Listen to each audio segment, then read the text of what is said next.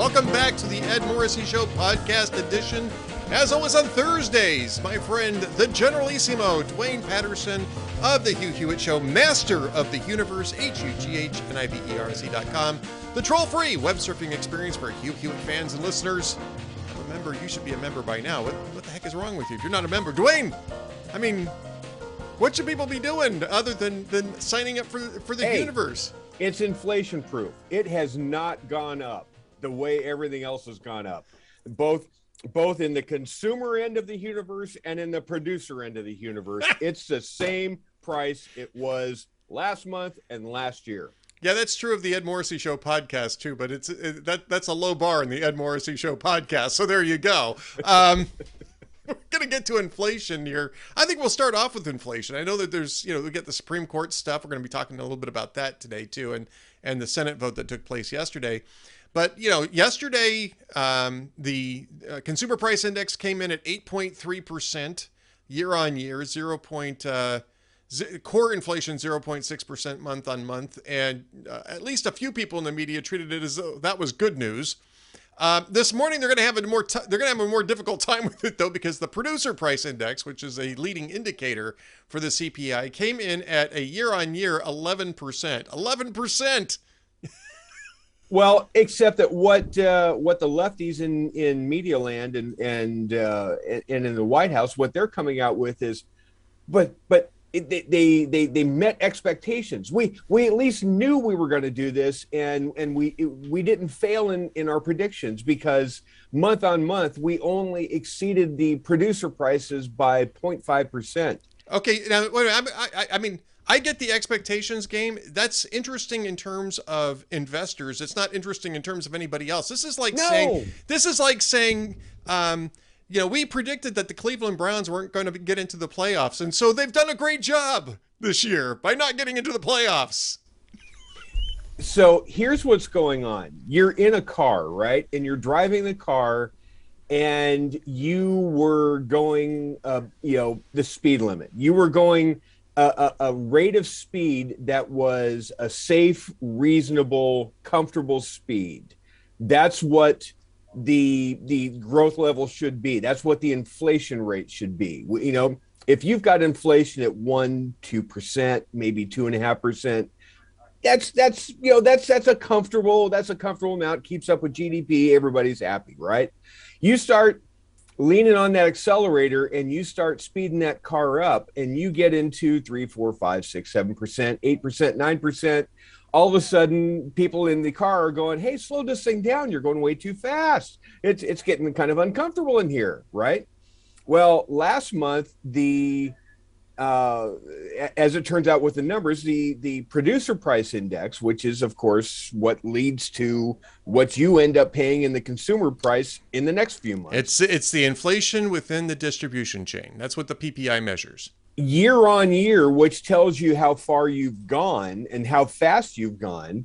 Uh, it went from 11.2% as of March to 11.0 per, uh, percent as of April. So you're still you're rocketing down the road at a pretty good clip, right? Right. Now, the only thing that's changed is in March, month on month, which is your accelerator, it's your speedometer, if you will. That was at 1.4%, meaning if you stayed at that rate of speed that you were going, you were headed for a top speed of 14, 15%, 14.5%. right. Now it's at 0.5, meaning you've kind of backed off the accelerator. You're still going double the speed limit. You're still breaking the law. You're committing a felony, but you're just easing off the accelerator. You're still going faster, but you're just going faster a little. You're taking your time getting to to a faster speed. Right. That's what this is. Well, and and here's here's the problem is that it's it's compounding, and Correct. It's compounding, so it. It, it's still 11% higher than the prices were in um, in April of 2021, Which was higher. which had than- already started to go started ticking up back then, and so the the March basis numbers were actually lower than the April basis numbers in, in 2021. Right. Now I'm talking about, and I talk with this about King. We're gonna we're gonna hear from King Banaian from uh, St. Cloud State University and also uh, TwinCitiesBusiness.com. Uh, gonna, we have a sort of a deeper dive on inflation on the CPI. Yes, an actual economist. When we talk about this, we talk about the structural problems in the inflation that we're getting. So that'll be coming up a little bit later in the podcast, folks. But um, but at any rate, the the PPI here is an indication that this that the CPI is going to continue um, percolating higher. And the other part of this too, and we should make note of this, is that this has the same structural um, context. I, I'll say context, which is that there was a a short decline in fuel prices in April thanks to some gimmicky stunts that the Biden administration pulled with the Strategic Petroleum Reserve, which has long since now evaporated, and prices are now back into record territory. Record highs as of yesterday. So, so when the yeah. CPI, right, when the CPI went from 8.5% down to 8.3, it was chalked up to a, a, a, slight softening in what fuel costs were for the right. month of April. We're whatever gonna, those, it's going to be the same thing softening, here. Right, whatever that softening was is gone because we are now at an all-time high in fuel prices and May just began. So by the time we get to May's numbers, I, am not I'm not sure what else is out there that's going to be the deflationary pressure to offset that that high fuel costs. Uh, yeah, there's there's not going to be one because with energy prices spiking back upward again, that you're going to get everything. It affects everything. It's a force multiplier. Correct. in the distribution chain. It's a force multiplier for inflation, which is the reason why you want to keep it, un, you know, in uh, fuel prices in check which brings us to the story that broke overnight in regards to inflation, which was that the Biden administration is going to cancel uh, millions of acres of leases for uh, oil and gas exploration, mostly offshore, some in Alaska. And um, they this is is it this, possible that they have actually deluded themselves into believing that Americans will believe their spin that the reason for all this is just because of greedy oil company executives? Um, I mean, if, yes, is, I mean, I think is that yeah. possible that that's that's the reasoning why. There's no basis in rationality to that argument, but could they have deluded themselves into thinking that yeah, they'll buy this? Sure, I think that the, I think that they think that. I think that they're I think that they have deluded themselves into thinking that. Even the Washington Post, though, in its in its report, this is a straight news report, you could see some of the head scratching going on because they mentioned the fact that Biden is already promising oil and gas supplies to Europe, right? Exports. At the same time that he's cutting off uh, you know exploration and extraction leases here in the United States. And you can kind of see them almost trying to connect the dots there. Is like uh well wait a minute. Uh how is this exactly going to work because the answer is is it's not. He's cutting off supply at the time when he's increasing demand, and what that means is that you're going to have this uh, inflationary spiral, especially in gas prices, uh, for the foreseeable future. I mean, I I would not be surprised. We're at I, I think 434 a gallon was the national average for all uh, formulations last week. I wouldn't be surprised if we're up over six by the time we get past the midterms at this rate. Uh, I would agree with you. I'm I'm sharing on the screen. This isn't you're a you're a native Californian. This I am. Is, this is in uh, this is in Death Valley, California. Yesterday.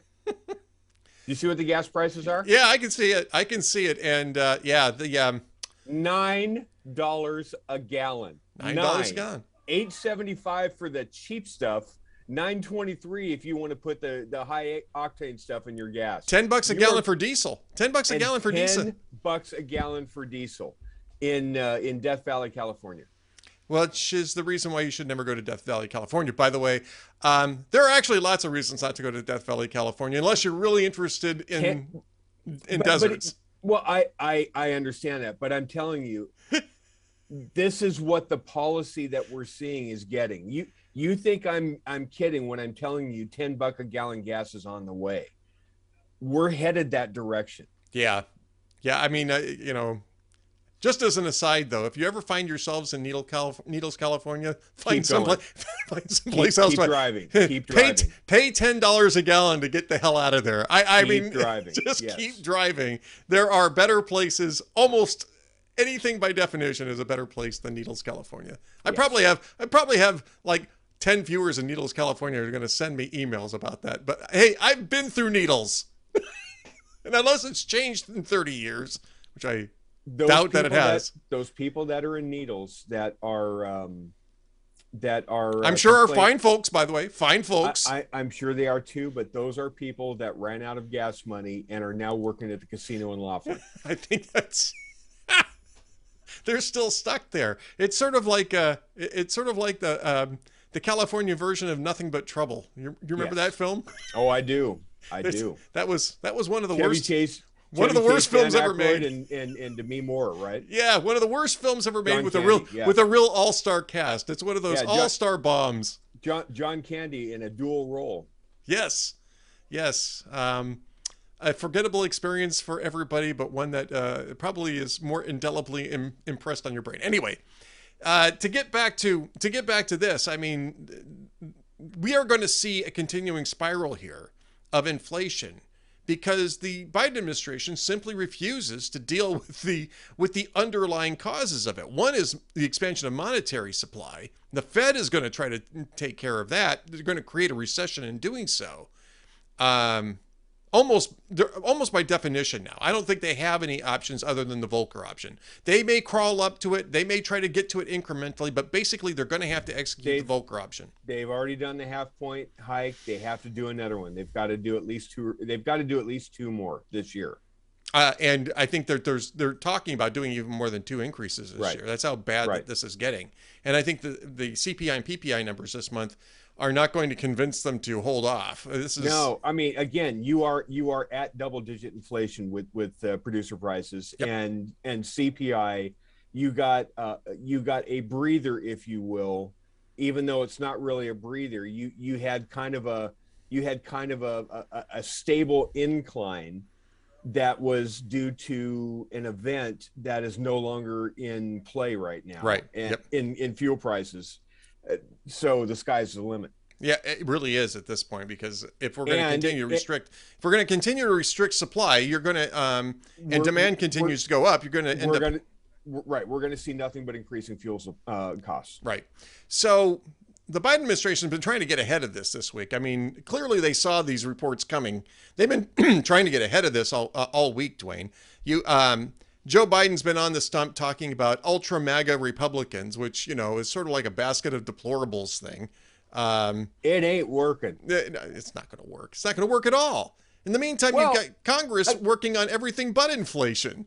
but but again you you had barack obama and you had uh, you had bill clinton both of them at least had some charisma and had some retail political skills they could they could sell uh, they could sell the snake oil right you know they they could at Now, least now, now, Duane, you are you saying that Scranton Joe doesn't have charisma? Why, just just this? I think it was just yesterday. You on your show, you showed me how much charisma he demonstrated towards his fellow Americans. uh, we, i did we got to get this clip in here somewhere. Um, you want to do it now Yeah, let's do it now because I mean, if you want to talk about charisma, Joe Biden is the anti-charisma. Here's here's Joe Biden trying to explain something that is like a, a a term that's like 50 years old um, and apparently has uh, never actually sunk in with him.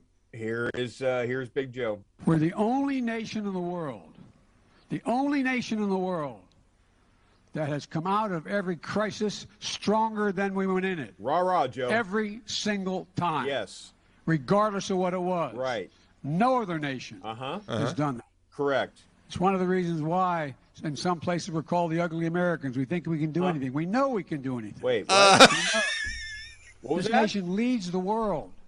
We stand up for freedom.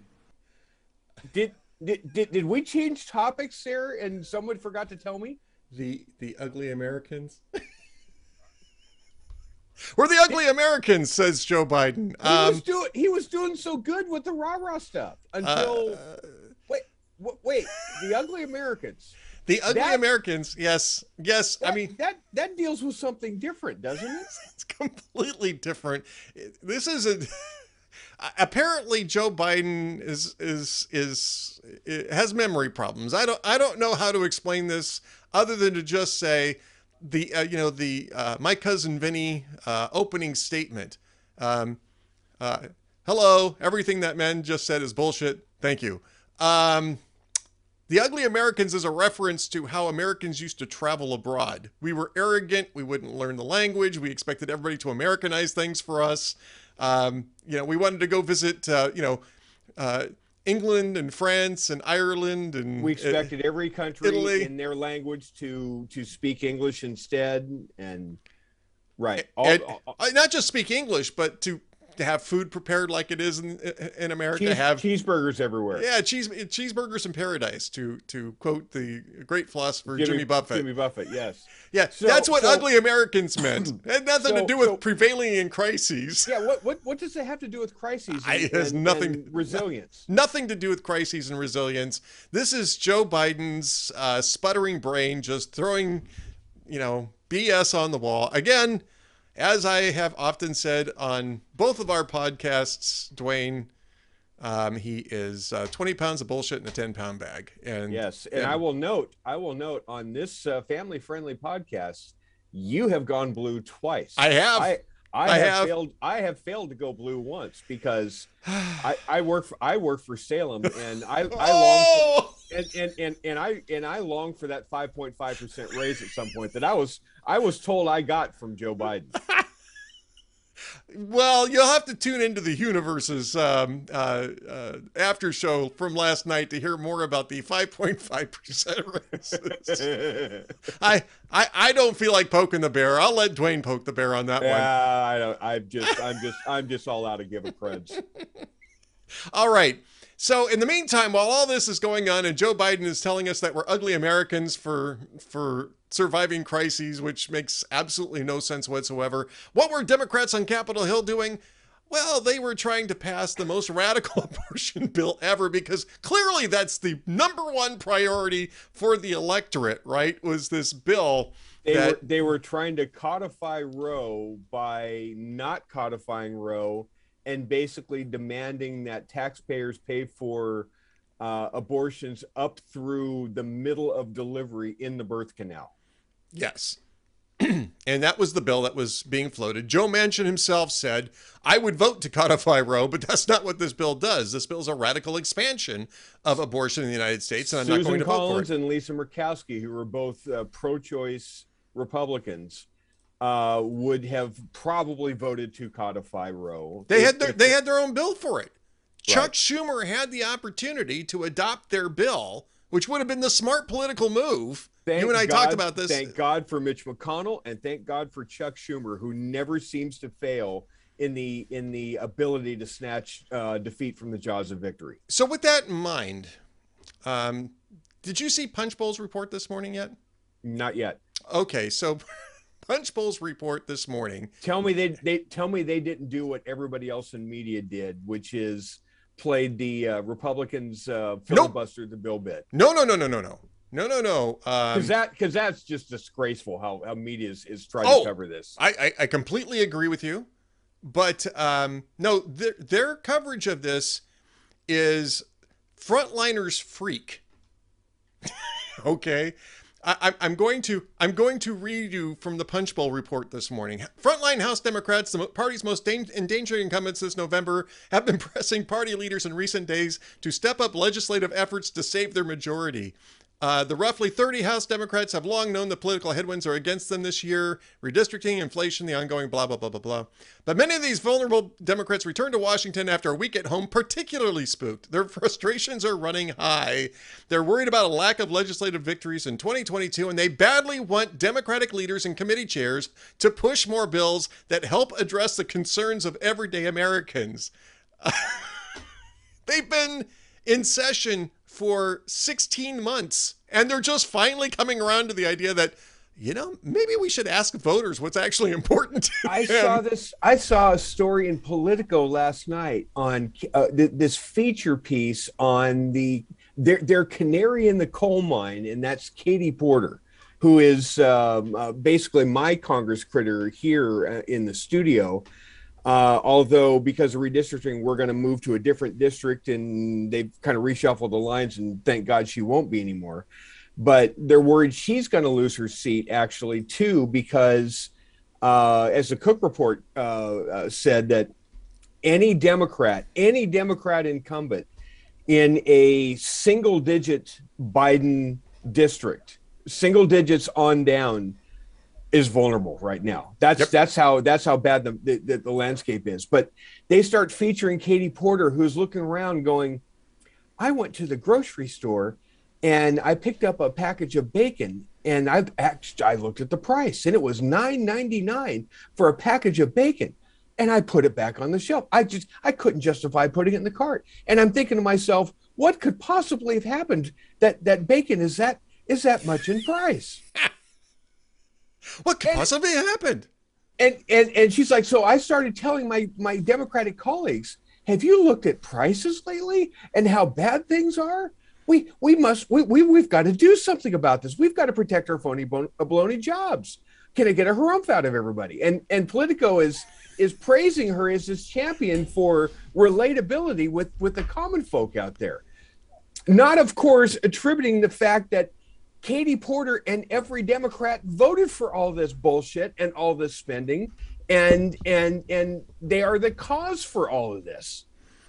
You know, it's funny you mentioned the um, getting a harumph out there. Um, I actually used that clip in, in, in the post I wrote. It went up while we were talking. Um, But I- fine clip, actually. oh, um, oh my gosh, is is that not just like the best clip for for politics? Because they Yes. came back, they came back after spending a week at home, realizing that they're going to need to do something to save their phony baloney jobs.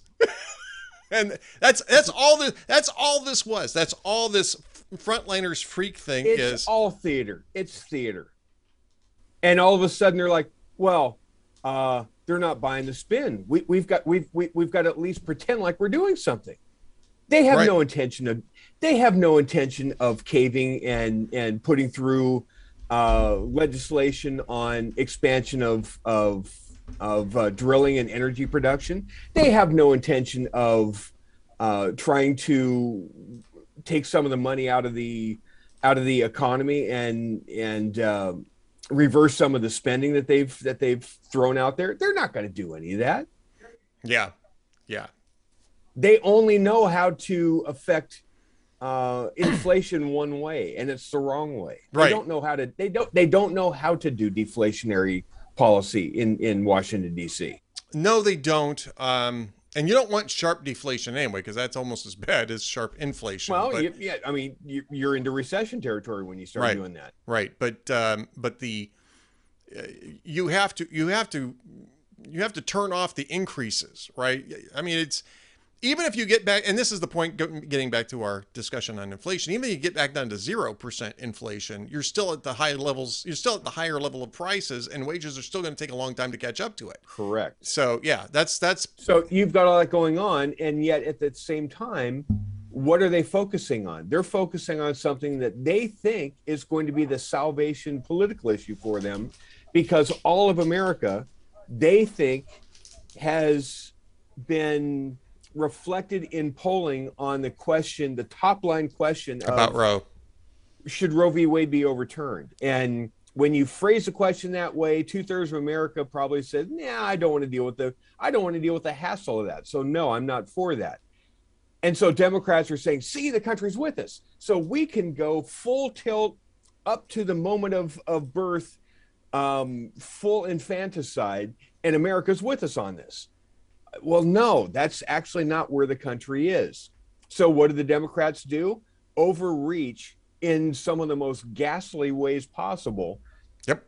In i- and in in so doing, turning off the American people, even the congressional generic ballot.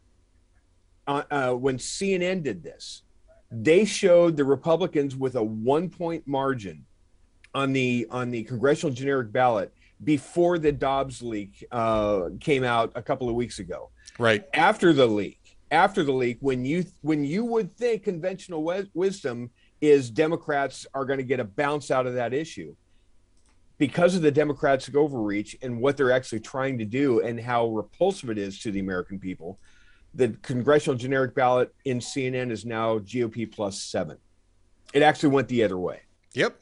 And it's it's the overall in RCP is um, GOP plus three and a half, which is, you know, when you realize that anything above a D plus five for Republicans is good news.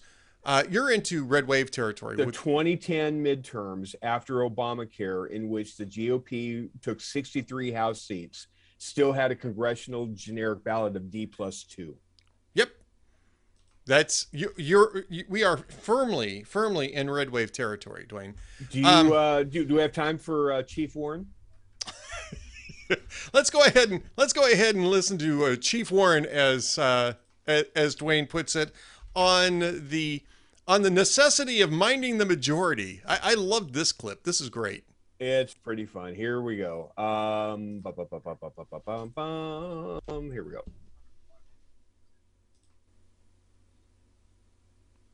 Is it playing? No, it's fascinating. Look at uh, Oh, at, at, at, at three at, at- at three dark cows Uh, at midnight. let me yeah, let me go back to here. What's that line from the Big Lebowski? Darkness see- enveloped him like. There you go. Okay. do you see her now? Yes. Here we go. I believe in democracy. And I don't believe that the minority should have the ability to block things that the majority want to do. That's not in the Constitution. What we're talking about right now are the individual rights and liberties of half the population of the United States of America. I think that's enough to say it's time to get rid of the filibuster. We need to protect voting rights. We need to protect women's rights. And understand this Mitch McConnell has made clear they're coming after everybody. So we need to do this, get it on the board. Okay, so so first of all, first of all, Mitch The minority, the minority shouldn't block the majority. What was the vote yesterday? wasn't it uh, wasn't it forty nine fifty one? It was 4951. It was indeed 4950. A majority of people were against the a majority of the Senate were against the bill. So the majority position actually carried the day in the Senate. Yes, it actually it actually was the majority that won by defeating a bill that only the minority supported. And so when it's framed by media and it's framed by Chief Warren as this is why we have to block the filibuster, um, the filibuster didn't come into play. They, they even if the even if this was a, a, simple majority vote and we did not have a cloture uh, uh, vote here, it still fails. Well, I, and I think I, I think to be um, to be accurate, this was a procedural vote. I think it was a cloture vote that failed. Right, but, but but even if they even- even if they had even if they had waived it, right, Even, and it went to a floor even- vote, even yeah, if the, even if this were a simple majority vote and there were and, and there were no filibuster, there were no cloture vote necessary, and this was a straight up or down vote on her bill, it still fails. yep. By the way, I don't know if you've ever seen the movie Thank You for Smoking. Uh, yes, I have. Okay. That very first part of uh, Elizabeth Warren's uh, thing there, talking about democracy, which was, you know, that's hilarious in the context of losing a, a vote 4951 anyway. But it reminded me of the girls' report near the end when they're doing the reports in school. We have to have democracy because without democracy, we wouldn't have democracy. it's And and again, if the Dobbs decision holds, doesn't that result in a lot more democracy. Di- direct democracy in all 50 states? it, it results in legislate, legis, legislatures, excuse me, setting American policy on something that the Constitution doesn't speak to, which is the way it should have been 49 years ago. Right. It never should have been re- gotten to this point. Re- representative democracy, right? Right. Representative democracy. And if you need any if you need any evidence about how badly Roe has warped the relationship between um, the, ver- the between the, the three branches of government, all you need to do is look at the pressure campaign that's being aimed at justices' homes, uh, because people are essentially lobbying justices to to choose a policy, which is nothing that should never happen in, in our constitutional form of government. And then at the tail end of that clip, Chief Warren says, and, and if you just look at Mitch McConnell, he's already signaled that he's coming after us on everything. Did not Mitch McConnell say from the Senate floor for about the millionth time that I am not going to blow up the legislative filibuster on the abortion issue or anything else? Yeah. So when when when he means come after, Um, that's only if there's 65 Republicans. Yeah, it's it's not going to happen. Not going to happen. Right. So I, I I don't I don't and again when you look at what they're actually trying to accomplish and how they're actually trying to frame the issue I mean, Robert Francis O'Rourke, uh, I, I still refuse to call a grown man Beto because Beto uh, in Spanish translates to Irish. Uh, Robert Francis O'Rourke uh, tried to make the claim on The View yesterday, saying, well, me, what you, you want me to tell you if I've got limits on abortion of any kind? Well, I just believe in Roe and and a woman's right to choose all the way up to all the way up to the end, which is not what Roe did. No, it's not what Casey not, did. yeah, neither of those neither of those decisions so, would have resulted in that. So, so through their own incompetence and through their own um, uh, attempt overreach. To, to, to overreach to, to placate their base they've lost the American people on this. Yep. Uh, the, the, American people aren't for for for the moment. Both parties really don't represent the mainstream of American opinion on this. But the nice thing about this is that both parties are eventually going to have to start to try to do it because the Ag- era of performative the era of performative agreed. politics is over on this. I, I will I will make the partisan statement though uh, in, in saying that the issue is coming to the Republicans more yes. than it is to the Democrats. Oh, I agree. Now, I agree. Now, uh, the Republicans and the pro life movement would be very tactically smart to take the win that's coming to them and take the incrementalism that's coming to them instead of trying to stake out the absolute uh, absolutist article uh, uh, or position. Well, I think it's still good to push for it. Yeah, I mean, it's it, it, it, again, this gets back to the hearts and minds thing, and the and the uh, when, and, and and the pro life movement is oriented to that. Right. Take take the wins you're getting and keep working on hearts and minds of, of those remaining. Right, exactly. Uh, we're out of time, but um, I, just very quickly, Supreme Court is meeting for the very first time uh, today. Today, right? Since the leak, right? I'm Do sure you, that's going to be fun. Uh, this will probably go up after the conference is over. So, I mean, by the time this the, the podcast is actually up, we'll probably already answer to this will probably already be out there. Do you expect uh, a per curiam order today, uh, sort of an ex parte Quirin uh, move to to rule on Dobbs and issue the I, opinions later?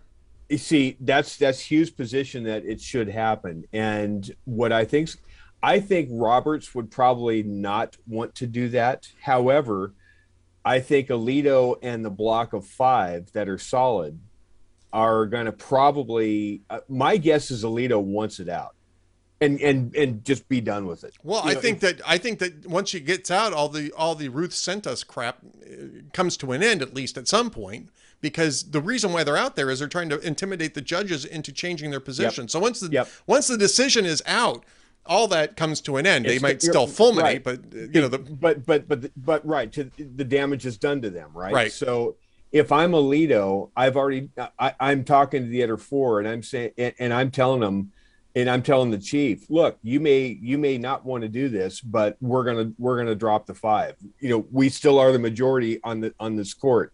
Uh, five three one. If if this is what if the decision is going to be, you're welcome on board, chief, if you want to come. But uh, we're going to release this and decisions to follow. But but this is the order. Yep. I think that I mean I think it's a smart move. We'll see if it I happens. I think so too. I think we'll I think so too. We'll see if it Amy, happens. Amy Coney Barrett, even though there was there was only you know six handmaid tales uh, protesting her house, she's got more people in her own house and her family than protested her. But I digress. I'm sure Amy Coney Barrett's like, uh, release release a decision. Let's get, let, let's let's get this over with. Yeah, let's right. rip the band-aid off. Clarence fully. Thomas, yeah, let's let's let's get it done. Yeah, let's let's rip the band-aid off fully, and uh, we can we can release the opinions later, but let's get the decision out there. All right, what's coming up quickly? What's coming up on tomorrow's Hugh Hewitt show? What's coming up on t- uh, and uh, and tonight's after show? Tonight's after show, we're going to cover a little bit more of the uh, impact of the uh, inflation number, uh, the, you know, the, the PPI number. I guarantee you, Democrats will say something. If Joe Biden gives in their speech today and goes three days in a row, dear Lord, you know I'm going to have it. Um, all that's going to happen. It's just it's just basically me in the news uh, today on the after show. As far as on the Hewitt Show tomorrow, we will have a conversation with Larry Arnn, which we're actually going to be taping right about now uh, in, in, just a few minutes. And that's going to be pretty much a decision on or, or uh, a discussion on the Dobbs thing and that whole thing from kind of a 30,000 foot level uh, with uh, Dr. Arnn of Hillsdale College. So that's actually going to be a really fascinating conversation. We're going to do a lot about that. Um, tomorrow, also, we're going to have a conversation with uh, Admiral Stav, uh, James Stavridis. Great stuff.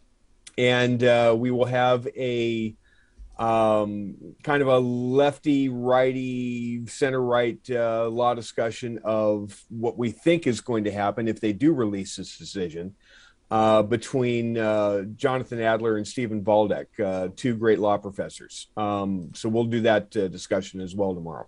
Excellent. Well, that's coming up at 6 a.m. Eastern Time, 5 a.m. in God's time zone, 3 a.m. on the left coast, hughhewitt.com. But you can go to the Hughniverse to watch the show, which is what you should be doing, H-U-G-H-N-I-V-E-R-S-E.com. And uh, Duane Julian Samuel Patterson. We'll talk again next week, sir. We will indeed. Thanks, guys. All right, stay tuned for more from the Ed Morrissey Show coming up next. Welcome back to the Ed Morrissey Show podcast edition. I am really happy to uh, reintroduce one of my really good friends, King Banaian of St. Cloud State University uh, and the economics department there. He's also a uh, broadcaster in the Twin Cities for uh, the Salem affiliate there. Uh, the businessman is, uh, and I, I always forget it's KYCR, but I always forget the um, the frequency. What's what's the frequency, Kenneth? AM fourteen forty, uh, KYCR, uh, Twin Cities Business Radio. You find us at TwinCitiesBusinessRadio.com. TwinCitiesBusinessRadio.com, and that's every Saturday, by the way. And I've been a guest on his show. It's a lot of fun. You should you should be you should be uh, listening to it or if you're really lucky, you can be a you can be a guest on it. But uh, oh, maybe I'm maybe I'm this the only person who can be lucky in that regard, King. Well, I've had other guests actually. We're having a guest on. We're having a guest on Saturday. One of uh, Nathan Lewis, who's a co-author of a book with Steve Forbes on inflation, will be on the show Saturday. Um, so that's that. I'm looking forward to that conversation, and maybe that's a nice segue to what we want to talk about. I, I was just going to say, it's like you're a radio guy. You know how to do the segue, man. This is this is amazing. Of course, King was my was my partner in radio for several years in the Twin Cities when I was part of the Northern Alliance Radio Network. He's still there. That's part of what the gig is for um, KYCR 1440, uh, TwinCitiesBusiness.com. And um, King is here to talk about the, the um, latest, the latest and, and definitely not the greatest um, consumer price index inflation report and the complete incoherence of Joe Biden's economic policies, I mean, they must have known that it wasn't going to be good because they were out front last couple of days at the White House uh, trotting out the the GOP hasn't solved inflation talking point that it's Vladimir Putin's talking point all over again. Everything, but uh, I mean, even the White House had to clarify later after Joe Biden's remarks, King, that yes, the president re- recognizes that he's actually the president and that Democrats are actually in charge of Congress. That's how bad that the blame throwing is getting over at the White House. I mean, it turns out it wasn't just Republicans that were at fault, even though they controlled not neither chamber of Congress nor the White House, but it was the super de duper MAGA Republicans. Um, I think that's what he called them. Uh, but but yeah. uh, but it, I mean, yeah, I watched. This, I, I, didn't watch the speech, but I read the I read the transcript and and uh, it's kind of shocking um, what what uh, was in that. We could talk about that, or first, or you want to talk about? No, maybe, let's uh, let's the, talk. Let's talk, about, about the numbers this morning. Let's talk about the numbers this morning. The yeah. um, the CPI came in at uh, year on year 8.3 percent increase in uh, consumer prices, month on month 0.3, but in a sort of an interesting reversal, core inflation, which is you know the the the inflation minus food and energy, actually went up 0.6 uh, percent month on month, double the rate from last last month, because there was a artificially induced dip in gasoline prices in uh, in um, April, and this I think, and, and, of course we've already seen the gas prices blow past the record now in May, so that right. that's no longer going to be um, holding here. But you, you had I was actually surprised at how little there was of this, but there were a few there were a few media outlets that were saying, "Oh, you know, um, inflation has um, has lessened." going from 8.5 to 8.3 without apparently anybody realizing that a it hasn't actually lessened the rate of increase might have slowed incrementally but it's still going up and b what the basis um, comparison does to this Right. So I think, yeah, the, the headline number went to 8.3 from 8.5. And normally, normally in past months, when we said don't pay attention to the headline number, when we wanted to look at core, core wasn't going up. Um, and, and I felt like saying, so would this be transitory deflation if we went from 8.5 to 8.3? I, I suspect that's probably not going to be what they use but but but Ed, one of the things that I like to look at, there is a couple of publications from the Cleveland Federal Reserve, which does a couple of measurements called median CPI, which just says if I take all of the price increases for all of the goods in CPI, right? And there's a actually a great piece in the Wednesday morning Wall Street Journal about how you actually go out and measure and people actually writing down the prices and making sure they're measuring exactly the right thing so there's an example in there about about measuring the price of a can of chicken noodle soup uh, in there, and it was really a good story. If you take all those prices and you take all that information they have in, and you take the median, which we teach our students, right? That's the one that's smack dab in the middle. right That that rate, median CPI, went from 4.9% in March to 5.2% in April. Okay. Now Yeah. this might be breaking news, particularly if you get your news from from traditional media, because I'm chances are no one's going to report median CPI on the front page of the New York Times tomorrow. Um, even though I think they have very good e- economic writers, they actually did a good job today they actually they did actually do do a a really good yeah. job. I like the New York Times reporters, uh, uh, generally speaking, but my guess is that one's not going to make it into the into the front page. Uh, and and even e- I mean, I I fished around for some other things. Look, in some sense, what happened was really we painted the tape this morning with a substantial drop in the price of of motor fuel, a substantial drop, therefore, in the price of transportation services, you know, in a month. Okay, those two items took about half a percent by by my rough calculation, took half a percent off the year-over-year number.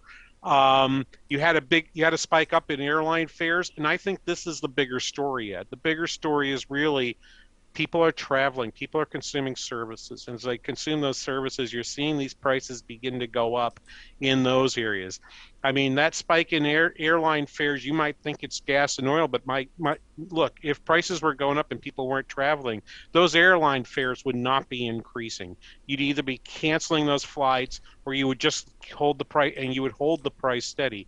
It's going up because people want to get on planes again. People are traveling. People want I mean, you got two years of pent up vacations right right? People could get on the plane and and and I, you know what? I'm I'm a good free market fundamentalist. I have no problem with an airline saying, you know, shoot, I could get an extra ten percent uh, for that for that seat. I'm gonna I'm gonna take advantage of that. I don't have a problem with that. I know I know I know President Biden did. That's one of his reasons. That's one of the things he said is what was the problem was we're gouging people. We're charging too much. It's like you know what? When demand goes up, which you help through your policies, President Biden. yep When demand goes up, guess what? We teach you in that first economics course. That typically means that prices rise. And that's exactly what happened. Yeah, I mean, this is part of. I, I want to get to this when we get to Biden's press conference, but you know, the the idea that somehow, um, the the the reason why gas prices are going up is because Republicans haven't come up with a good energy policy is sort of laughable. Because what actually happened was that Biden restricted the ability to produce supply while demand was going up, and so uh, the obvious thing that happens again econ 101 you've restricted supply demand is still going up what happens to price well it, Yeah. it, it goes up and it goes up a lot if you do if you do a lot of restrictions which is exactly where we're at but back to these numbers i mean the one thing that i want to talk a little bit about that i don't think gets enough attention i, I did write about it today is the year on year numbers, what the basis for those year on year numbers are. Now, if you have a small spate of inflation, you know, like over a few months, which is what this was supposed to be when it started, right? Transitory and all that. Um, you don't run into this. The the year on year numbers are actually fairly reliable. But we're actually going into now a period in which um, inflation was rising a year ago past the Fed's you know danger level of two percent a year.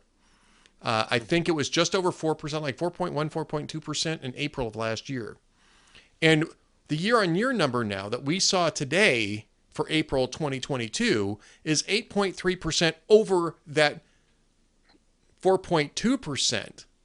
Right. So we're we're now entering a, a, a, a an area now where those numbers are actually underestimating what the impact of inflation is. The year on year number is actually somewhat underestimating it because it's not accounting for the fact that it's based on inflation, uh, you know, uh, on, on high inflation numbers. And that to me, I think, is something that hardly anybody's talking about is that, that basis comparison issue. Well, I think I think the way to get at that that problem is to think about what it means in terms of what's happening with your wages, right? So if I compare if I compare what I was getting paid for work to what I can buy with it, certainly a year ago it was pretty pretty clear that many workers particularly in the lower at the lower wage levels were receiving substantial increases in wages at that time even when inflation was running back then it was running at about 4% now that we're at the double that number wages haven't gone up by that much and you would have to say that over the last year, except for those at the very bottom levels of the income distribution, you've seen a decline in, in the in the ability of your wage to buy the bundle of goods and services that you're used to buying. Yep. You actually are short of the money that you would have thought you'd have. That's that's a significant problem. Uh, uh, in terms of how I think the administration wants to talk about inflation. I mean, when, when when you see them write about the fact that you know when I read what they're writing, I mean this is the point where I thought perhaps the Federal Reserve would have acted sooner, and certainly the Fed's going to get bashed even by the Biden White House. Um, I think over time, um, it's kind of interesting. They probably have the worst possible spokesperson to bash the bash the Fed in Janet Yellen since she's the previous chair. Um, right right? And you would have to, and she's been very, I mean, I, I would say if she could have chosen her own successor, she would have chosen Jay Powell. Um, anyway, so I think that your your point about about this is coming layering on top of increases before. I mean, team transitory, I, I thought had been put away six months ago, but they seem to have revived it with the Ukraine war. And potentially, and I think probably with some justification, what's happening in China uh, with shutdowns of the of the of the uh, uh, shipping facilities in in the uh, southeast of the country. Uh, I think that's a.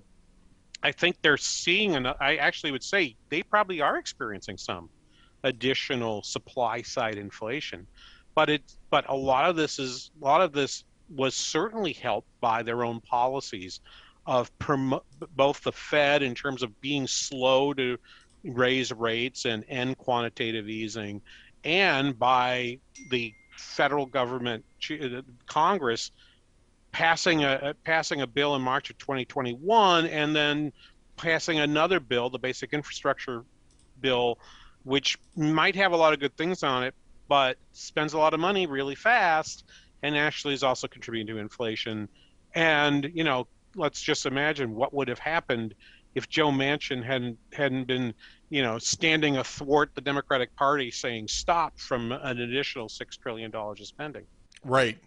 You know, and, and, again, this gets back to the Thomas. Uh, we talked about the Thomas Hoenig um, piece that Politico ran. I think it was in February or March of this year. Mm-hmm. Uh, and, and that's, I mean, that is, I think, well worth well worth reading continually when you're looking at these numbers because he is the one who is really laid out that inf- the inflation that we're experiencing now has been is the result of Federal Reserve policies that go all the way back to 2010, really 2009, uh, that he was opposed to on the basis of, uh, of this particular result. And he was warning that, you're, that, that, that the monetary expansions called the quantitative um, uh, quantitative easings um, were uh, going to create asset bubbles. They were going to create bubbles in the economy. It was going to eventually lead to uh, inflation uh, if you had, you know, if if you had a catalyst for it. If somebody struck a match to the tinder, and Larry Summers, of course, in February, very famously warned that the American Rescue Plan that Joe Biden was pushing in uh, February of last year, I should say, was was exactly was exactly the match, and um, and the previous COVID relief bills were the tinder, and they were going to they ran the risk of overheating the economy, spiking demand at a point where supply wasn't wasn't in place, and touching off a massive inflationary cycle, which the White House then, of course, scoffed at, and here we are. It's not just Biden, right? My point is, it's not just Biden. This is really a monetary expansion issue that's been going on for a dozen years. However, I think it's good to revisit why the Fed felt compelled to do that. Um, and the reason why the Fed felt, compelled to do that was because the policies pursued by the Obama administration in the wake of the uh, financial uh, crisis in 2008 were no growth policies, right? You know, an expansion of, uh, of regulation, an expansion of uh, taxes, an expansion of subsidies to targeted um, targeted industries and targeted um, you know targeted recipients um, and, uh, and and sort of a uh, more of a shift to central economic control.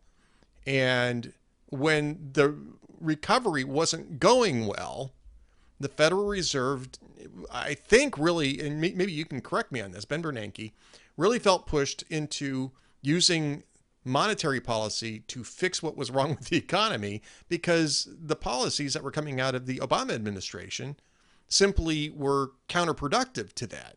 And those policies were pursued until Donald Trump came in office, reversed them, and we saw actual organic growth. Yeah. I think what you saw, so few things that you have in there. First of all, the Tom Hoenig piece in uh, February in Politico is wonderful. And he also, if you want to get the fuller version of that, Christopher Leonard's article, the uh, book, I should say, The Lords of Easy Money, is fabulous, and it focuses on Hoenig's career, uh, and then and then interweaves that into that whole that that that whole piece. The Fed actually did do two did three rounds of quantitative easing and at some point, Bernanke decides maybe it's time to start pulling this back, tries to in the moment, and ends up with uh, ends up having, of course, we remember the taper tantrum uh, that the, that was had there. I think one thing that we forget in that process is they actually didn't do quantitative easing for a long time in the United States.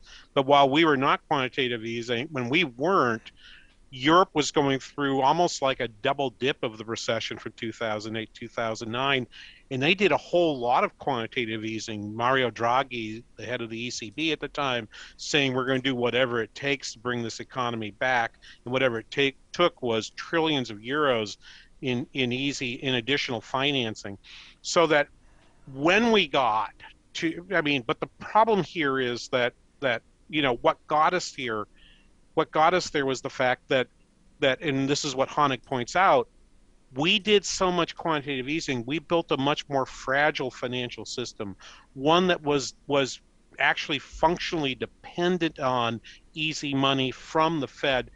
To an extent the fed didn't even understand right. really. Uh, uh, there's an episode I, I don't want to go this is a bit of a rabbit hole for what you want to talk about so i won't go too far into it. But there was an episode in September of 2019. This is an important date uh, because it's just a few months before we get to 2020, and so it's fresh in the Fed's mind. But there was an episode where all of a sudden the money market really shook, and this is in this. I think this is in both that Politico piece and in Leonard's book, uh, talking about the fact that all of a sudden short-term money market rates spiked. Nobody understood why, except they thought, "Oh my gosh, we thought we had a lot of extra money in the system, but the market's acting like they don't have enough reserves to do their daily business. So they crushed a bunch of money into the system then. And that's why when March 2020 happens, and the market begins to get shaky again, it's basically they just find it, the, their decision was basically we will buy any asset anybody puts in front of us and we will print money to pay for it. Um, that world was there, and it's almost it's in that same few week period between March 15th and April 15th that we get the we get the first uh, the care we get the care act CARES Act right from from Congress, and that's that all of that kindling, and we through I mean it's not kindling is probably not not the right word for it. We we we threw a downpour of gasoline yeah. onto a smoldering fire and you know, I, the, the, other thing I'd say before before and this be my last point is, yeah, I, I give a lot of credit to Larry Summers for saying that saying that. But you know, the the Biden administration tried to sideline Larry Summers and say, hey, this is just this one guy. He's not really saying anything. The person that got me believing, oh, there's some real dissension going on even amongst the policy leaders here was when Jason Furman, yep. I want to say like May or June of 2021, on a CNBC panel that they do on a jo- when they do the jobs report on that first Friday of the month, basically said Larry's right. We've got a real problem here. You're, we're spending too much because this was the point where they were talking about the bipartisan infra- infrastructure plan, and they were talking about the uh, um, I don't know what's the word we use for the build back better. Build, build back, back better. better. Yeah. Right. They when they were doing both of those things, it was it was Furman of all people a Biden CEA chair who says that's too much. You really are playing with fire now. Well, it turns out the fire had already been started. Right. Yeah. Well, let's talk about the Biden administration's um, policies. I mean, we, we can talk about this these idiotic press conferences this week saying nothing, right? Blaming Republicans because Republicans won't approve even more spending when spending is really the issue here. Um, and uh, do you see any any evidence at all that the Biden administration is actually thinking about substantive policy to respond to these to, to this inflation? Because I mean, inflation is going to just erode their political standing even further than it already has. The longer it continues, the worse it gets for them. Um, but uh, you know, I don't see anything of that sort. I still see the same excuses and the same gimmicks like strategic petroleum reserve releases, which you know gave them a, what two weeks worth of uh, relief at the gas pumps, and it's back over the record now again. Yeah, no, there's nothing in there. I mean, I mean, in the in the uh, press release that came with the Biden uh, press conference, and I I'm just going to set aside the press conference. I didn't watch it. I read it. I didn't watch it. So I don't have. Uh, it sounds like it was bad, but I, I I have nothing to offer on that. But I will say what they put out was, you know, the release of the of the money release of the strategic petroleum reserve, which frankly all that really does is mean we're going to push up the price later because you got to refill the reserve. Right. And it it kills off some of the incentive for oil producers and oil exploration companies to go drill more right? You don't have right. to drill more now because we're going to we're going to tap this reserve instead. So you've kicked that off yet another six months. Uh, and they say well exploration won't put anything online now. Look prices in the future influence prices in the present right? What i expect okay when i when someone asks me why did the price go up or price go down at the pump here in St. Cloud, what I tell them is don't ask me how much it costs for the oil they produce, the, the gas that's in the tank right now. You're trying to forecast what's going to cost for me to replace the gas when the tank is empty. Right. Right. And and and That's frankly, right. frankly, what's happening is next winter our prices will be higher because unless Congress passes a bill and the and the president signs it, they've got to refill the SPR. So he says that he says he says, look, you should pass my clean energy plan and and, and so forth, and and he wants people to switch to electric cars. Let's increase, you know, um, let's increase our uh, the the uh, the gas the, the cafe standards the gas the car average fuel efficiency standards right. he wants those picked up too um, he's doing a lot of things that that are actually not just not solving the problem, but in fact, I think making things worse. By subsidizing demand, you're making things worse. So when you say, oh, prescription bills are too high, so we're going to give you some extra money to pay those prescription bills, you've just made things worse, not better. Right. right. Well, this again, this gets back to the Obama administration. They're the same things, right? Right. It, it, it's the exact same policy response, and the only difference is is that the Fed no longer has the elasticity to cover for it by with monetary policy. In fact, they're going to have to go the opposite direction because now we've kicked off this massive inflation, and they're we're, they're back to the the same position. They're just on the other side of that position that they were in in 2009 which is that they're looking at an administration that whose whose economic policy is either incoherent or counterproductive, and monetary policy is the only game in town. Unfortunately, inflation is the highest priority now.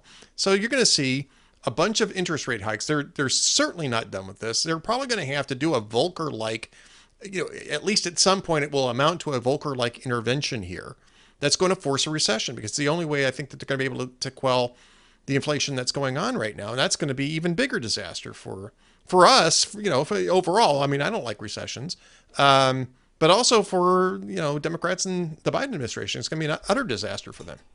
Yeah, and and and I've been listening. I spent uh, about a half hour this morning going through all the speeches that Federal Reserve governors and presidents have been giving over the last week since the meeting last week and that 50 basis point rise and to a person they're saying there's more 50 basis point increases coming uh, and when they're asked you know where do you think this is going to stop most of them believe that they're actually going to have to take the rate above 3% and here's what's interesting yet if you take a look what's happening in the market right now the reason the markets are going down is because i think the i think uh, the markets got caught a little flat-footed particularly after uh, jay powell who by the way still hasn't been confirmed as chair of the Fed. Right. Uh, which is, I think, I, I find fascinating. They they uh, uh, took care of the Lisa Cook nomination yesterday, but they still haven't. They're they're sort of letting Jay twist a little in the wind right now.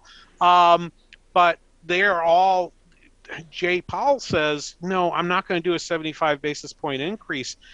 And it's the one question that you can just tell these presidents and governors don't want to answer. When they're yeah. asked this question, uh, they're like, mm, "Well, we're gonna. It's going to depend on the data. It's going to depend on the data. It's going to depend on the data," which is their way of saying, "I don't know. Maybe, right. maybe not." We're going to keep our um, options open, is what they're saying. Keep our options open, right? Yep. Uh, and and meanwhile, they've got to look at they've got to look at the White House and realize they're the only game in town. When the when the president is out saying that his cure for inflation is to tell corporations not to charge too much and ask the wealthy to pay their fair share. Okay, when that's what he hears as the only initiatives that they're going, other than oh that crazy Rick Scott, he's got he's got a crazy idea that to raise taxes. Guess what? Raising taxes would probably actually help reduce inflation.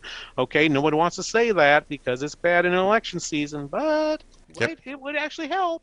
Uh, if you know, uh, but the only the only offer that you're getting from these folks is getting from the White House is is uh, you know is to lower price pressure by jawboning down prices. And honestly, you know, and you and I were chatting on Twitter yesterday, and I think I, I put up a picture of the old whip inflation now buttons from Gerald Ford. That felt like a win speech to me. That felt like the Ford speech from 1975. Yeah. It was, a good analogy. It's it, you know, and, and and my thought is, you know, that one didn't turn out well for President Ford. I don't think this is going to turn out well for President Biden either. I don't either. King, we're going to let it go on that note. Whip inflation now. The fabulous return, 47 years later, of whip inflation now. Um, I'm I am ordering my WIN button as we speak, but uh, only ironically. And King, one more time, where can people find you and where can people find your show? Well, I am available uh, through the School of Public Affairs here at St. Cloud State. I've worked at St. Cloud State since 1984. You can find us at stcloudstate.edu slash SOPA for School of Public Affairs. Uh, I'm available. Uh, I'm available uh, also on Twitter at Prof Banaian for my for my uh, academic stuff. For my radio show stuff, it's at Banaian Show, and you can hear the King Banaian Show Saturdays, 9 to 11 a.m. Central Time at TwinCitiesBusinessRadio.com. King Banaian, thanks so much for being with us. Great stuff. We're going to keep coming back to you on this inflation stuff all year long. I can tell you that right now. Stay tuned for more from the Ed Morrissey Show coming up right after this.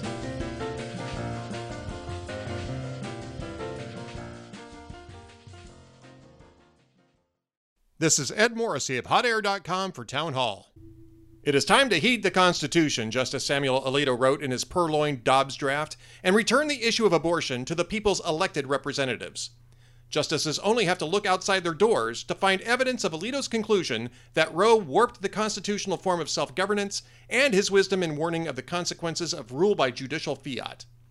President Biden, his press secretary Jen Psaki, and Senate Majority Leader Chuck Schumer, among others, have either encouraged or refused to discourage angry demonstrations outside the homes of Supreme Court justices. These protests actually violate federal law, as Congress recognized at one time that political lobbying has no place in judicial proceedings, especially when used to intimidate jurists. Biden and Schumer want to force the judiciary into the role of a super legislature. Justice Alito wants to return it to its proper constitutional role. The mob sent by Democrats to intimidate the justices proved the critical need for Alito to prevail. I'm Ed Morrissey.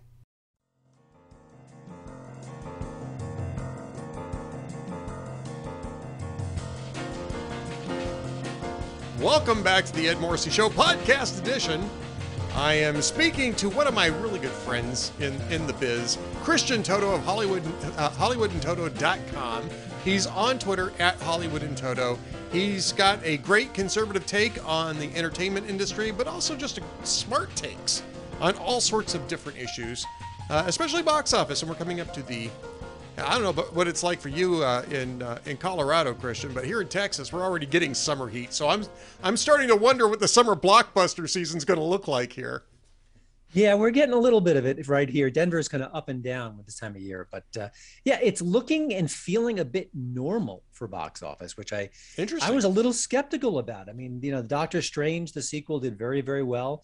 Uh, the Batman has done extremely well. We've seen some mid-sized films which have kind of uh, threatened to flirt with the 100 million mark. That's a good sign as well. So, you know, I, I don't think we're all the way back. I, I, I worry about the more adult-minded films, the Oscar bait movies, and, and how they'll survive. But uh, there is a partial comeback here, so that's good to good to report. It is, and you know, you and I have talked a, a lot about this over the last two years, and I was sort of predicting that the pandemic and the lockdowns were going to be the death knell of the cinema because um, and we had discussed it even prior to that that the mm. home theater experience is so good now that I thought that it would be tough for cinemas to compete and apparently uh, sort of like the um, sort of like Mark Twain you know the, the reports of the of the cinema's demise turn out to be somewhat um, exaggerated yeah, and one interesting note is that you know Netflix was going to help lead the way out of the theatrical jungle by having all these new movies, these big movie stars, and I think they'll continue to do so. But they've been hammered by very bad financial news in the last few weeks. So I don't know if they're going to be able to keep throwing money at these big stars like they did back in the day. So that's an interesting wrinkle as well. If if some of these streamers can't stand up and kind of give people the alternative, then it does help out the theaters and, and makes them better able to compete. Well, I also think that they're going to be helped out now when the things are really starting to reopen and the mask mandates are starting to fall. It, helps that it's the summer, right? And yeah. the summer is, uh, first off, in most places, warm weather it usually means lower viral transmission. So that's A, that's one thing. But also B, you're looking at a slate of movies in any season, in any year, right? That that is really going to appeal to younger viewers and really are sort of the must see on big screen events. And Doctor Strange, of course, is the first of these. So, you know, Doctor Strange, I think it's just been released, right? Yeah, just a few days ago. So, I think that that will help prepare or, or maybe plow the road here for cinemas to return to some version of normality. And I'd be honest with you, I'm looking for something that I can go see in the theaters just so I can experience that again. My wife isn't as my wife isn't as enthusiastic, but you know, I'm, I'm living in a new area. I'd like to go see what the, there's a local theater here, local cinema. I'd like kind of like to check that out and see what it's like. I'm just looking for the right Um, I'm just looking for the right movie to do that with, but I don't think Doctor Strange is going to be it because I'm not really much of a Marvel Universe guy. Yeah, I don't think so either. I always kind of had mixed feelings about it. It's not the strongest effort. It's a lot of CGI, a lot of razzle dazzle with with a not as great a story to back it up. So, uh, your best bet may be coming out later this month, which is Top Gun Maverick, which has been delayed and delayed and redelayed and super delayed because of the pandemic.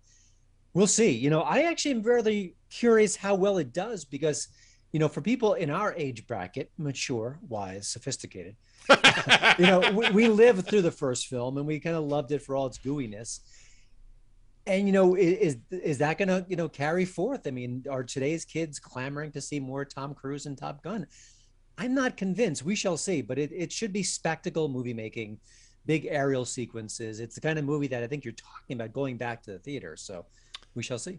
You know, it's interesting because I wasn't a huge fan of the first movie. Nor am I. I mean, I just wasn't. It's interesting. Um, and I got to tell you, I mean, this is this is funny because I was 22, right? It was 1985, right, or was it 1986? 86. I'm 86. Sure. So I was 23 years old, right, when it came out. That's how long ago that this has been, right? Hmm. Um, and um, and I'll tell you what really kind of triggered it for me. First off, was just sort of the the cliche. Oh, it's it's filled with cliches. I mean, this is a movie that uh, Top Gun, the original Top Gun, is just filled with cliches. But what really got it for me was that whole sex scene with Tom Cruise and Kelly McGillis and the backlit tongues and stuff like that. I mean, I mean, it's not even that I'm a prude, right? I mean, I've seen movies that have more than that, but I just thought it was it's really sort of a bizarre thing to focus in on. I, I mean, I guess maybe I was uh, in 1986. Maybe I was a proto prude. I have no idea, but I just it, it, it, turned me off, and and the you know, the whole predictable, you know, everything was predictable in that movie. So I, it was okay, and I, have watched it since, and it's still okay. I like some of the actors in it. Uh, Val Kilmer, I think, was one of the was one of the better actors in it. But to, overall, I, I, sort of liked uh, Hot Shots was it Hot Shots Part Two? That um, no, it was it was the first Hot Shots. I actually liked Hot Shots better than I liked Top Gun. Because it was actually on purpose. They were actually trying to make us laugh as opposed right. to yeah, all the cliches. Yeah, I, I, it's not my movie either, even though it's of my generation. But you know, Tom Cruise was big movie star back then. You had Danger Zone and you had uh, Take My Breath Away, great yep. songs. So it, it was kind of this confluence. You know, Reagan's America, you name it, it was in there uh, you know, pretty people. It's hard to hard to fight that. And you know, Cruise was really at his sort of cocksure best at that point. You yep. could do no wrong, good looking guy. You know, all the attitude, all the all, all the gravitas that he had, and he could act as well. So you know, it, it kind of hit the right spot, and that's really hard to replicate. And um, yep. you know, I wrote a piece on my site recently about that was such a patriotic, rah rah, go America movie you can't make that anymore. That's for sure. So uh, you know, this is going to be a different beast. I'm actually seeing it this week. It comes out later this month, though. You know, it's interesting, and I read your piece at HollywoodandToto.com, and everybody should go read his piece at HollywoodandToto.com. That and many others. Uh, he's got other contributors there to do a fine job of uh, doing reviews and and covering some of the issues. And I agree with you. I don't think you can make that kind of a patriotic film mm-hmm. anymore, and it's certainly not a Reagan's America sort of thing. And even Tom Cruise, as you point out was uh-huh. saying that he didn't want to do a sequel or any sequels because he felt that this was it, it would be basically sort of doing this sort of jingoistic thing over and over again, sort of like the, was it the Iron Eagle series, which was yeah, unabashedly, yeah, yeah, sure, sure. So I mean, I, I get that. I also think Tom Cruise is underrated as an actor. I think people I think people make the mistake of confusing his personal life with mm-hmm. his with his professional talent. He's a very talented guy, and he you know, he, is, is he a niche actor to a certain extent? Yeah, but he can do comedy, he can do drama. He's mm-hmm. proven it. And you know, he just he happens to do a lot of action films and he's really good at it. And I mean, I'd watch it. I think I think I think that one I might want to wait until it comes onto the home screen television though, just because mm-hmm. I think that we're going to get sort of my guess is we're going to get sort of a politically correct, watered down, you know, sort of woke. I, I'm, I'm assuming it's going to be somewhat woke just because right. of who's making this stuff. You know, interesting. A couple thoughts there. I think you're 100% right about Tom Cruise. He's a very good actor. I also think he's a genuine movie star, which is sort of that in this, you can't really pin it down what it is, but you know it when you see it. Yep. Also, he doesn't make a lot of bad, bad movies. I thought I thought his Mummy film was terrible, but I think he's one of these guys who's very in charge, very hands-on, very involved with his films, and I think he's got a pretty good sense, a little bit like Clint Eastwood, of what people want and not not giving us garbage. So. Having said all that, I, I agree. The film can't be the Reagan era movie, but I also think that his recent films really aren't too woke. I mean, there may be moments here or there with the new movie, but I, I think he's gonna he'd be the guy on set who has all the power to say, hey, maybe this isn't the direction. Maybe well, maybe we'll kind of cut that out of the script. I I could be wrong. You know, we'll find out soon. But I I don't think he's your go-to woke guy. I think his sensibilities are are kind of sharper than that. Well, we're going to talk a little bit more about woke. We're going to talk about Brian Cox, and this is another piece that you wrote over at HollywoodandToto.com. But before we get off of that, uh, let's let's talk about what else is coming out at the box office over the next few weeks. Doctor Strange, obviously the big tent pole, um, yeah. uh, and of course Top Gun Maverick, which has been anticipated for years. but what else is coming out? What what what should we be looking forward to? There's a new movie called Men. It's sort of a folky horror movie. It comes out in a few weeks. His director is Alex Garland, who's done some interesting work. I think he was the director of uh, Dos, uh, Dos Ex, Ex Machina. I, I, always get the name wrong. It's a science fiction film Ex about a guy who, yeah, who yeah. Uh, creates a robot. It's a fascinating, under the radar science fiction film. It's excellent if you haven't seen it. I think he also did Annihilation with Natalie Portman. He's a pretty talented fellow, so I'm, I'm intrigued by that. Uh, there's a new Gru Minions movie. The title escapes me, and I, I'm so burnt out on that entire property. The Minions were cute the first time, and that's it. I, I just can't believe people keep seeing those particular films. But it's for the kiddies. That comes out in a few weeks, and I guess the next biggie is going to be Thor: God, uh, Love and Thunder, which is going to have a female Thor. It's going to have Christian Bale as supposedly a great villain. We shall see. That's the buzz. And uh, you know, Chris Hemsworth is back. This is Taika Waititi, who's the uh, really talented director. He did uh, Ragnarok. He's done some other good films. He did a movie I love, Jojo Rabbit. So he really does kind of lean into the humor of the Marvel movies. I think that's going to be massive. You know, other than that, though, I, I don't think there's a ton that's that I'm clamoring to see. It's it's a little bit of a weaker lineup, I think but we'll see. Maybe people will be so hungry for movie theaters again that it'll it'll kind of wait, uh, you know, override that kind of thing where people just say, "Hey, I just want to go back. Yeah, and again, I mean, I think it's a bit of a fool's errand to look for, you know, adult fare. I mean, when I say adult, I mean just aimed at yeah, adults, yeah, yeah. right? I'm not talking about, you know, there's there's another context of adult fare that is perennial, and you, if you're interested in that. You guys know where to find it. You don't need to be talking to Christian or I about that. We That's probably right. don't know anyway. Um, but it's you know talking about you know mature well, I guess that word gets used an awful lot too. Yeah. I, you know, you know what I'm talking about. Things That's that right. aren't aimed at teenagers, things that aren't comic book movies. Yeah. This is a summer. I mean, it's they want to get the kids in the theaters, and yeah. and that's how they make. That's sort of like their their Christmas season, so to speak. It's where mm. they make their big money, so that they can uh, do some of the arty stuff and some of the more dramatic stuff later on. Uh, so you know, I, I, guess Christian, what I'm saying is I'm gradually coming to the realization that I, am getting, I'm becoming a curmudgeon, and uh, I'm about, I'm about two steps away from yelling at kids to stay off my damn lawn. But, um, but yeah, I mean, I, I think that we'll we'll see other smaller films make appearances. They're just not going to sure, get sure. a, they're not going to get a ton of, um, of, uh, of press at the moment. Yeah, you know, and once in a while you do get a kind of a summer sleeper that comes around that kind of is really strong counter programming. I, I, I, need to double check the lineup. I don't, nothing jumped out at me when I was looking at sort of the summer preview, but it does happen from time to time, and you, you do need sort of a, a counterbalance to to the the the blockbuster, the popcorn mentality, and I, I still enjoy it, but I do like that sort of, you know, kind of change, a kind of palate cleanser content. But really, that's September, October, November. That's what those that those months are for. The more serious films. So that they eat to each his own season or her own season. I don't I don't want to judge the the gender of the seasons. That'd yeah, there is one that's coming out apparently um, in next month that you and I hmm. actually kind of discussed briefly on Twitter, which is. Um, Baz Luhrmann's Elvis movie apparently is coming next month. Yeah, you know that one. Real, I have to say, does today's generation care about Elvis? I That's I don't think question. so.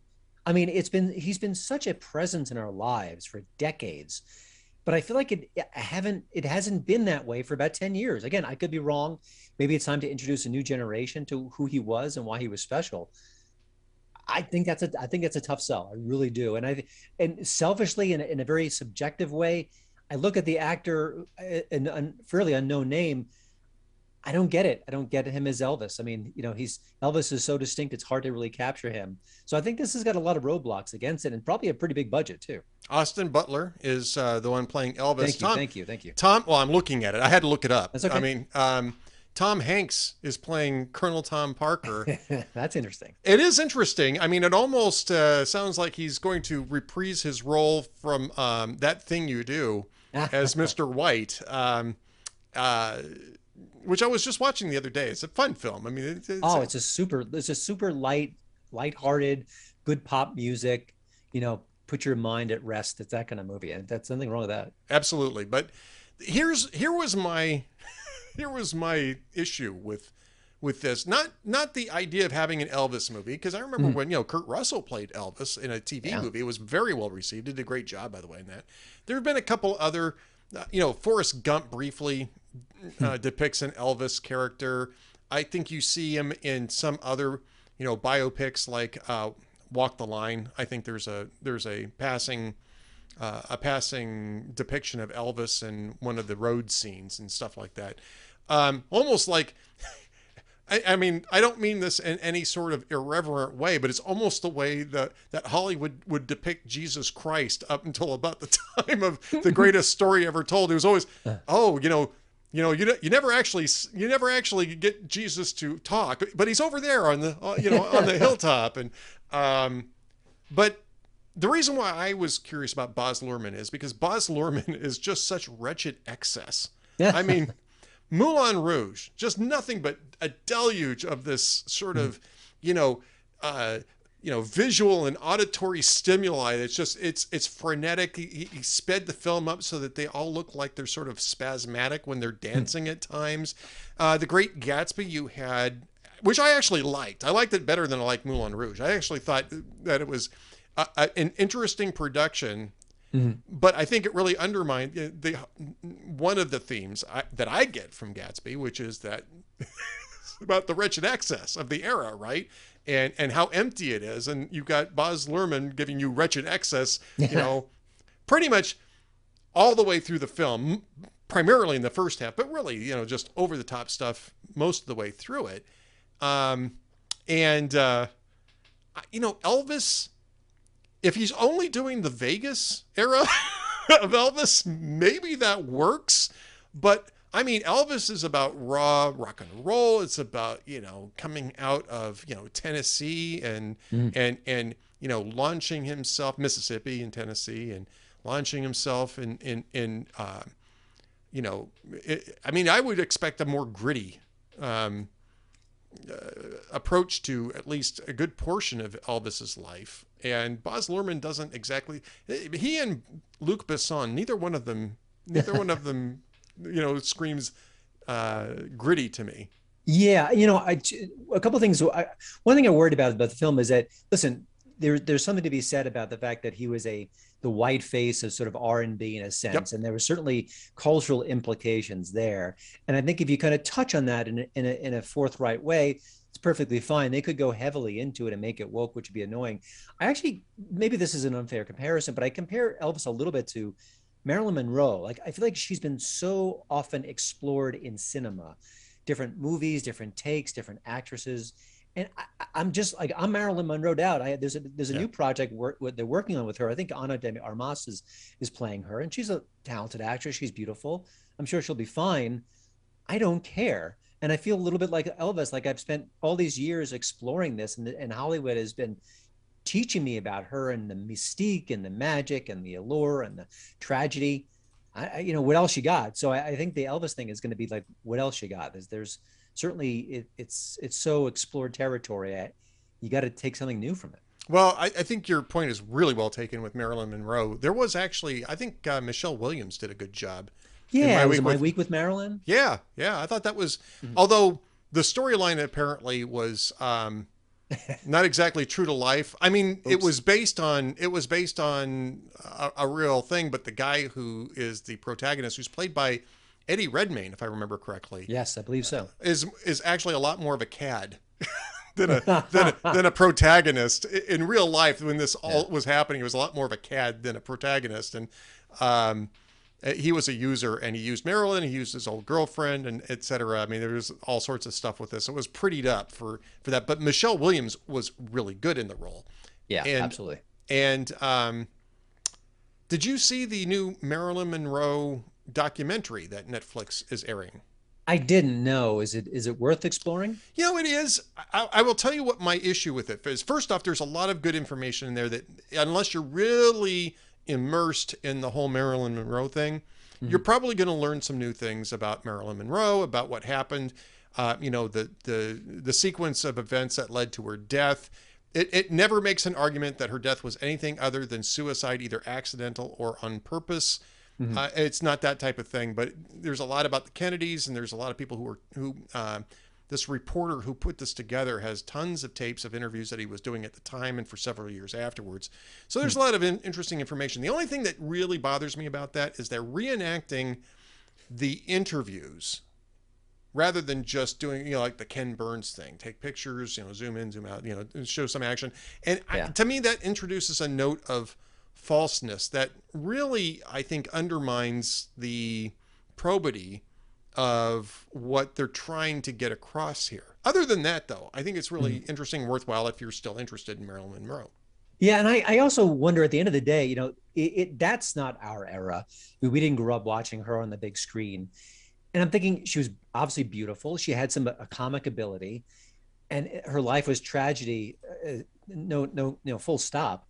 But I also wonder if we've kind of built her up as this sort of icon in a way that maybe it's not richly deserved. I don't know. I, I it's a good I, question. I, I thought I, I thought the same thing in this. And I think what you find in this is this was a woman who was struggling mightily with her own inner demons of insecurity and mm-hmm. and uh, feeling of being rejected, and it really interfered with her ability to a um, broaden herself. Although it did, although she she did do she did improve in terms of acting, she worked on it. Um, but also her ability to to really derive any real pleasure from it. And I think that yeah. that's the thing that really comes across in it. So worthwhile if you're interested. And maybe for some people who also struggle with similar issues, that they could latch onto her as, as and identify with that part of her persona. I don't I don't know. It, it just it, it it you know when you live through a phenomena, you get it uh, you know, for, um, I was born in '68, so I don't, I didn't get the Beatles. I, I kind of get it from an intellectual point of view. So maybe if you live through that era, it, it's a different situation entirely. I remember when when Elvis died, and my mom and dad were in the room, and they were, I mean, the shock on their faces because I didn't know Elvis. I was just a little kid at the time, but you know, for them, it was just a gut punch.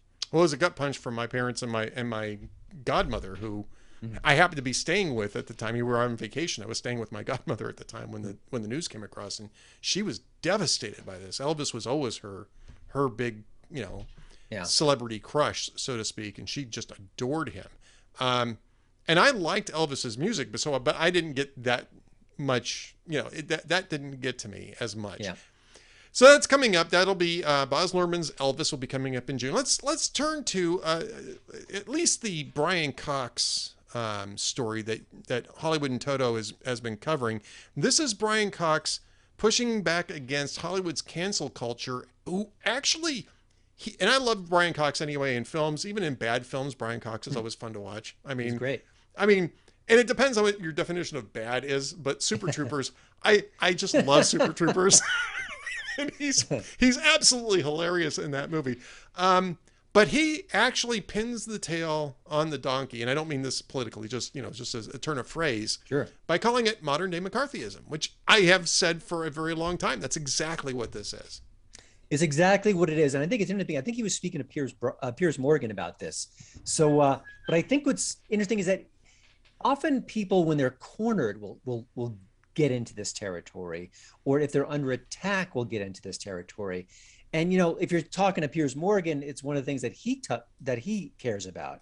But Brian Cox is is not in the crosshairs, and the fact that he really lamba- lambaste this movement and does it without reservation was very fascinating to me. And I think he just sees a lot of his fellow actors who are coming under attack, who are being questioned for their behavior on set, for things they've said a dozen years ago.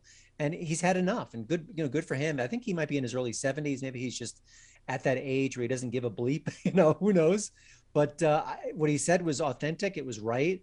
And uh, we need more people to say things like that because it does matter. People should be forgiven, and uh, what's going on is not right. And I, I mentioned in my article about uh, you know Frank Langella is under attack and, and Bill Murray, and they may have behaved badly, badly enough to lose their gigs, or maybe someone is misinterpreting what they did, or maybe someone is trying to be the victim in the situation and and bringing down a person of immense power. I don't trust the system anymore. I don't trust this Hollywood to get it right, right or wrong. You know, it's interesting you bring up Bill Murray because I love Bill Murray. Bill Murray on screen is just awesome, and he's done Magic, so many great things. Yeah, I mean, and he's uh, he's also willing to poke fun at himself. I mean, if you if you watched um, either of the two Zombieland movies, more in the first one than the second one, but he does have this sort of cameo appearance at the at the end as sort of a prologue to the whole hmm. story arc, which is really hilarious. I mean, it's it's hard not to like a guy who just shows up and does you know who who just you know photobombs people and hmm. and and you know gives them a little bit of enjoyment with his you know by by um, sharing his presence but he does sort of have a string of people who've had issues with him and so I, am sort of reserving judgment on that I, you know somebody can be a really nice guy most of the time and still be a you know still be a jerk sometimes and hmm. and so Frank Langella, of course, I'm not sure what's going on with that either. But I think what the issue is here for both of these guys, and for and for other people as well, uh, is that if if somebody's been a uh, you know a jackass, let the punishment fit the crime, right? Um, fire him from one job, mm-hmm. you know, make the point. You know, if you really don't want to work with them, don't work with them. But I don't think that. I mean, I don't think blacklisting people over um, over you know single incidents without any sort of chance to you know atone you know redeem oneself that sort of thing and acknowledge that they've behaved badly learn a lesson because we all we all fall short all of us all of us you know speaking as speaking as somebody just from a christian background we all sin we all fall short uh, but we do try to you know hopefully we try to do better uh, and what i see and i think what brian cox is really uh, nailing here is that the cancel culture in Hollywood, as well as in politics, is really all about uh, complete and total destruction of your enemies. Mm-hmm. And um, that to me is where it goes off the off the rails into McCarthyism. And it's you know it's one thing to to have a bad opinion about something and get rebuked for it. It's another thing to say you can never work again because you've expressed this stupid opinion. I mean, you know, Roseanne Barr is not one of my favorite people um, for a couple of reasons. it's one's personal because of a because of a a, a, a brief but uh, intense Twitter war that we had uh, between us. Um, but I would never want her to not be able to earn a living. I mean, I I just block her. I don't yeah. need. I don't need. I mean, let her go out and learn, earn a living. Let her go out and, and, and be a comic or, or, or have a, a show. Okay, so she said something stupid. Well, tell her, ever, tell everyone she said something stupid, but she should be able to earn. And so should Bill Murray. So should uh, a lot of people who are going through the cancel uh, cancel culture process. Yeah, the, the, weird thing is when, when the Bill Murray thing happened, we like, well, you know, when he was shooting, what about Bob? He threw something at Richard Dreyfuss. Yeah, that was lousy and terrible. Yeah, that was also 30 years ago and, and I mean, it's just weird. Let's bring up, and, and it happens almost every time. Well, and you know, in 2004, he said something untoward to one of his co-stars. I mean, at the end of the day, can we all have a bit of a thicker skin about stuff? And well, if you're dealing with a guy like Langella who's in his 80s and he calls you honey on set, can you let that slide? He's in a different ge- generation. Or just tell him I don't want to be. Yeah. Don't yeah. don't use that language around me. And Frank, I, Frank, I love you, but I don't appreciate that that kind of you know. I'm, right. I'm a I'm a youngster. I don't like that language, and I, and I I can almost guarantee. Say, oh, I'm so I'm so sorry. I'll you know I, I right. You know, I'm, old dog, new tricks. I'm sorry. You know that thing, and you move on. But I think there's a is a currency here that scares me. That the younger generation, like, whoa I'm a nobody, but I can I can you know tackle a, a Langella or a Murray. I don't know. I mean, and again, we also don't know the details and situations, which I right. think is very maddening. Yes. I think much more transparency would be better for everyone involved. Well, I mean, I think that based on the tenor of the conversations that are going on, when we're talking about Langella and we're talking about Bill Murray, we're not talking about you know what's reputed to be happening with Danny Masterson or what has been reputed to happen yeah, with Danny yeah. Masterson, which is a whole completely different level, completely right? Completely different, yeah. Completely different level. It's not we're not talking about criminal allegations. Although chucking a chucking a five pound ashtray at somebody's head certainly might qualify, but I yeah. think 30 years, I think the statute of limitations is passed. And Ben Dreyfuss, by the way, who's uh, Richard Dreyfuss's son, is on Twitter, who's actually really interesting. He's an interesting voice about this. And I think you actually include some of what Ben has to say in this. Um, I mean, he says, you know, yeah, this happened and it kind of sucked. I was only five, so I, you know, I, I was there, but you know, it's a, he says, but in the end, what about Bob is a pretty good movie. So, you know, you should watch it. I agree. I love that. My, my, family and I watched it recently. We just had a great time. Yeah. So, you know, I, I think that you can separate the artist from the art, um, as what I'm saying. And if if you absolutely can, if you're the one that has to work with the artist, that's you know maybe a little different prospect. Mm-hmm. But then you do what Lucy Liu did, right? And who, who's finally come out and started talking about this publicly over the last couple of years. She just refused to work with the guy just say, yeah, I'm willing to do the show, but I'm willing to do the film, but I'm not going to put myself in that position again. Yeah. And and let the chips fall where they may. As it turned out, apparently Bill Murray also ticked off the director and a couple other people. So you know, you know, apparently it worked out so that nobody had to had to put the band back together again. And Bernie, um, oh, um, who was it? Bernie Mac ended up with the with the role in the sequel, which stunk anyway. So yeah. Um, yeah. So. what else is coming up at Hollywood in Toto? We're almost out of time here. Um, I, I mean, I just love these conversations with you, Christian. So we're going to come back and, and do more of this as the summer rolls on. But what's coming up next sure. for you guys? Well, I just want to mention uh, this week I spoke to Dave Rubin. It's a really smart, thoughtful guy for my podcast. It's called Right on Hollywood. It's coming out this week. So I hope you uh, check that out. He has a new book out called Not Don't Burn This Book, Don't Burn This Country, kind of the next level of where we are culturally. But I, I just think he's such, such an interesting voice. I think he's you know, he's not a red meat flamethrower. I think he's very thoughtful. I think he's mature, and I think he's got a lot of wisdom. And I think a lot of things that he says are things that can bring you know both sides together to a certain degree. There's there's division that can't be healed, but some of it can, and I think that I like to focus on that. So I, I hope people enjoy that conversation because I know I did. All right, well that's coming up at Right on Hollywood. Now people can find that obviously at Hollywood in Toto, hollywoodintoto.com. Um, it's on Spotify. It's on Apple Podcasts. All, yeah, all the places at you know iTunes, wherever you get your your favorite uh, podcast, you should be able to find it there. And people should subscribe as just as they should subscribe to this one too. By the way, exactly. Do it for. subscribe to both and uh, right. and all right well christian toto thanks so much for being with us don't forget to go to hollywoodintoto.com to read what christian and his band of writers are doing over there some great work and right on hollywood is his podcast be sure to download that be sure to subscribe to it when we come back we'll have more from the ed morrissey show so stay tuned Hey folks, this is Ed Morrissey here. I wanted to say thank you for watching or listening to the Ed Morrissey Show podcast. If you like what you watch or see, please be sure to subscribe to the channel on which you're watching or, or listening to this, either YouTube or Spotify, Apple Podcast, Rumble, Town Hall Media Player. Be sure to subscribe at any and all of those places so that you can find out when the next Ed Morrissey Show podcast will be dropping. Thanks again and have a great week.